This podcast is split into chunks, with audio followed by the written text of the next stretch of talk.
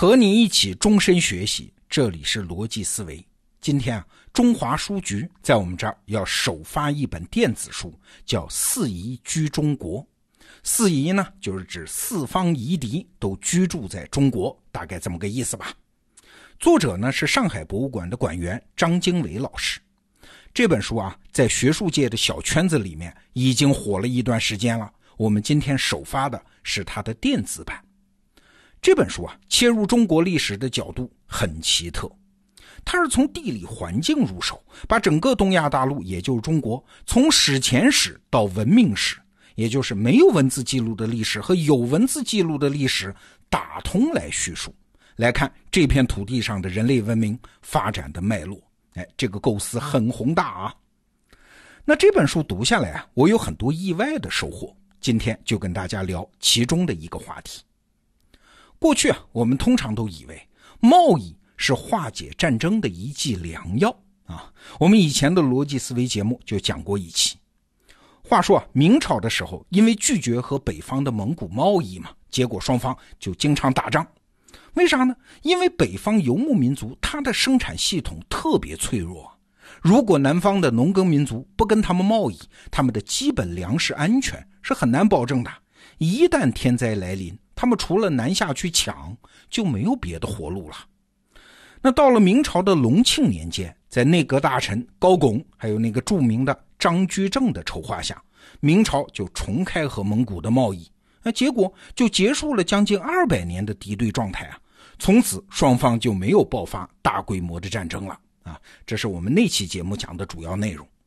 道理很简单，如果能通过贸易获取生存物资，谁愿意打仗呢？蒙古人也不愿意啊，战争的成本太高了嘛。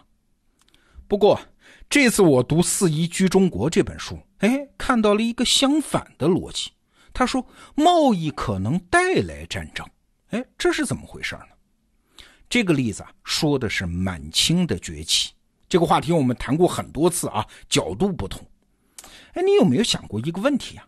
满清的前身是女真人呢，在明朝前期的时候，女真人那基本谈不上什么成型的社会组织，生产也很落后的。在蒙古人的压力下，那些女真人甚至还要求中原王朝的庇护。可是为啥到了努尔哈赤的时候，他们怎么就突然凝聚成那么大一坨摧枯拉朽的力量了呢？要知道，女真人的生产形态很复杂的，既有渔猎，还有放牧，还有农耕，这种丰富性可不是啥好事儿啊！这说明他们的生活资料来源既很短缺又不稳定，任何一种单一的生产方式都养活不了他们嘛，所以才既渔猎又放牧又农耕。那为啥呢？因为中国东北气候非常严寒，自然环境太严酷了嘛。明朝初年的时候啊。朝廷还真有向女真人推广农业技术的想法，但是后来发现不行。在东北，只要把握不好种植粮食的时机，很容易出现粮食欠收的问题啊。所以这个尝试就失败了，就放弃了。那咋办呢？家门口有这么一帮穷人，经济不稳定，这也是个安全隐患呢。哎，明成祖朱棣说：“这么的吧，开通贸易吧。”既然你们不擅长种粮食，那就干点你们能干的事儿，然后咱们互通有无，经济问题不就解决了吗？你看，这就是贸易思路啊。于是，一四零六年，就在现在的辽宁抚顺一带，就设立了一个叫开元马市，名字叫马市啊，但是交易的物品可不只是马呀，还有就是女真人的各种土特产，什么人参呐、木耳啊、兽皮啊、貂皮啊这些东西。那明朝人给女真人提供的呢是生活必需品，就是所谓的粮米盐酱啊。除此之外呢，还有比较先进的工具了，什么铁锅啦、铁犁啦等等。你看，挺好的安排吧？明朝在这个交换中，既获得了用来享受的奢侈品，还把自己多余的粮食啊、盐呐交换到了关外，另外还一石二鸟，顺手解决了关外地区的稳定问题。嘿嘿，但是万没想到。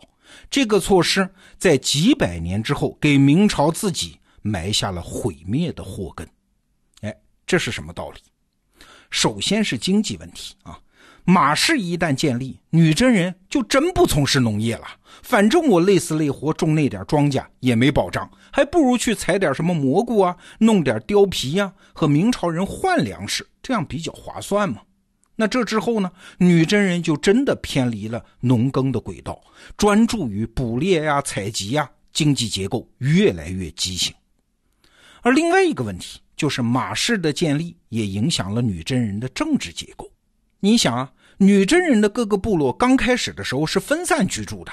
分散在中国的东三省，甚至是更北的地方。那现在明朝人在抚顺设置了马市，用奢侈品换日用品，那当然收益更高嘛。那些分散的女真人，他们又不傻，当然马上就搬过来了，集中居住到了马市贸易路线的周围，这叫逐利而居，而不是原来的逐水草而居了。这个选择很正常吧？那你想，那么多不同的部落聚在一起，肯定会因为贸易而发生冲突啊！要不就是你今天卖的便宜了，扰乱了市场；要么就是你又抢走了谁的客户，反正就是互相不服气，冲突是不断激化。那各个参加贸易的部落都在组建自己的武装力量，互相攻伐。哎，这就是武装的起点。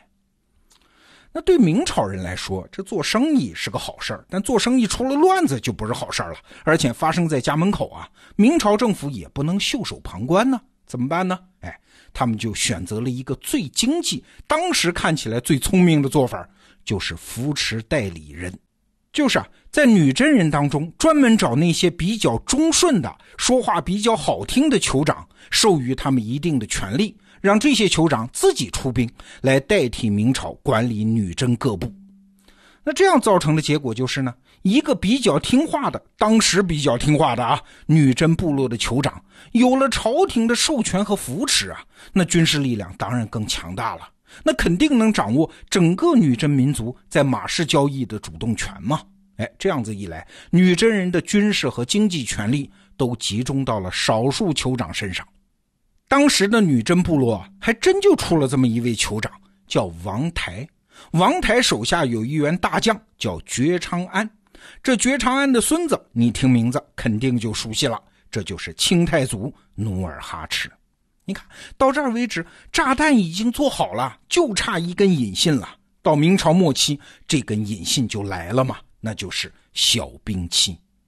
我们都知道啊，明末农民起义就是因为小冰期带来的气候异常和旱灾造成的粮食欠收啊。当时旱灾到了什么程度啊？李自成是一六二九年起义的，他老家陕西，从一六二二年到一六二九年是八年大旱，没有下过一场雨啊。整个延安府甚至已经到了人吃人的程度啊，没有粮食了。那关内没有粮食，关外的女真人能好到哪儿去啊？那气候肯定是更恶劣啊！还记得我们以前说的吗？因为马氏的建立，女真人的社会经济结构已经变得非常畸形了，他们已经没有农业耕种，没有自给自足的能力啊。那之前呢是依靠贸易交换来获得粮食，现在关内也没有粮食了，那人参又不能当饭吃，这可咋办？咋办？去关内抢啊！哎一六四四年，当李自成带着饥肠辘辘的农民军抵达北京城的时候，关外那些同样饥肠辘辘、同时又武装到牙齿的女真人，也不约而同的到达了山海关。哎，之后的故事我们就都知道了。在讲这层逻辑的时候，其实还有深一层的东西值得注意啊。我们农耕民族的生产剩余啊，是相对稳定的。一年能生产出来，尤其是能出售的粮食就那么多，但是贸易的增长曲线通常是快速的。女真人一旦发现，哎，卖人参、卖貂皮是一件有利可图的事情，那整个东北都会接到这个市场信号，大量的物资都在向抚顺的马市集中，而一旦卖不出去，人参这个东西又不能保存，积压之后就是腐烂，那损失就大了呀。一六零八年的时候啊，努尔哈赤就干了一件事儿，叫携身所值。什么意思呢？就是拿着卖不出去的人参，带着五千人马来抚顺武装要钱，不给钱就要打仗啊！这也是女真和明朝武装对峙的开始。所以你看，农耕经济和贸易经济并不是天然的好伙伴。这两种经济形态之间的平衡其实是非常脆弱的。所以啊，贸易不仅带来和平，贸易也可能引发战争。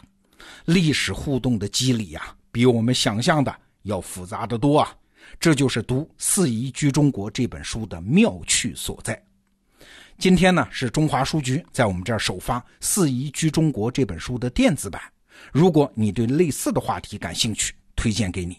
现在下单，首发期内还能享受独家特价。好，逻辑思维，明天见。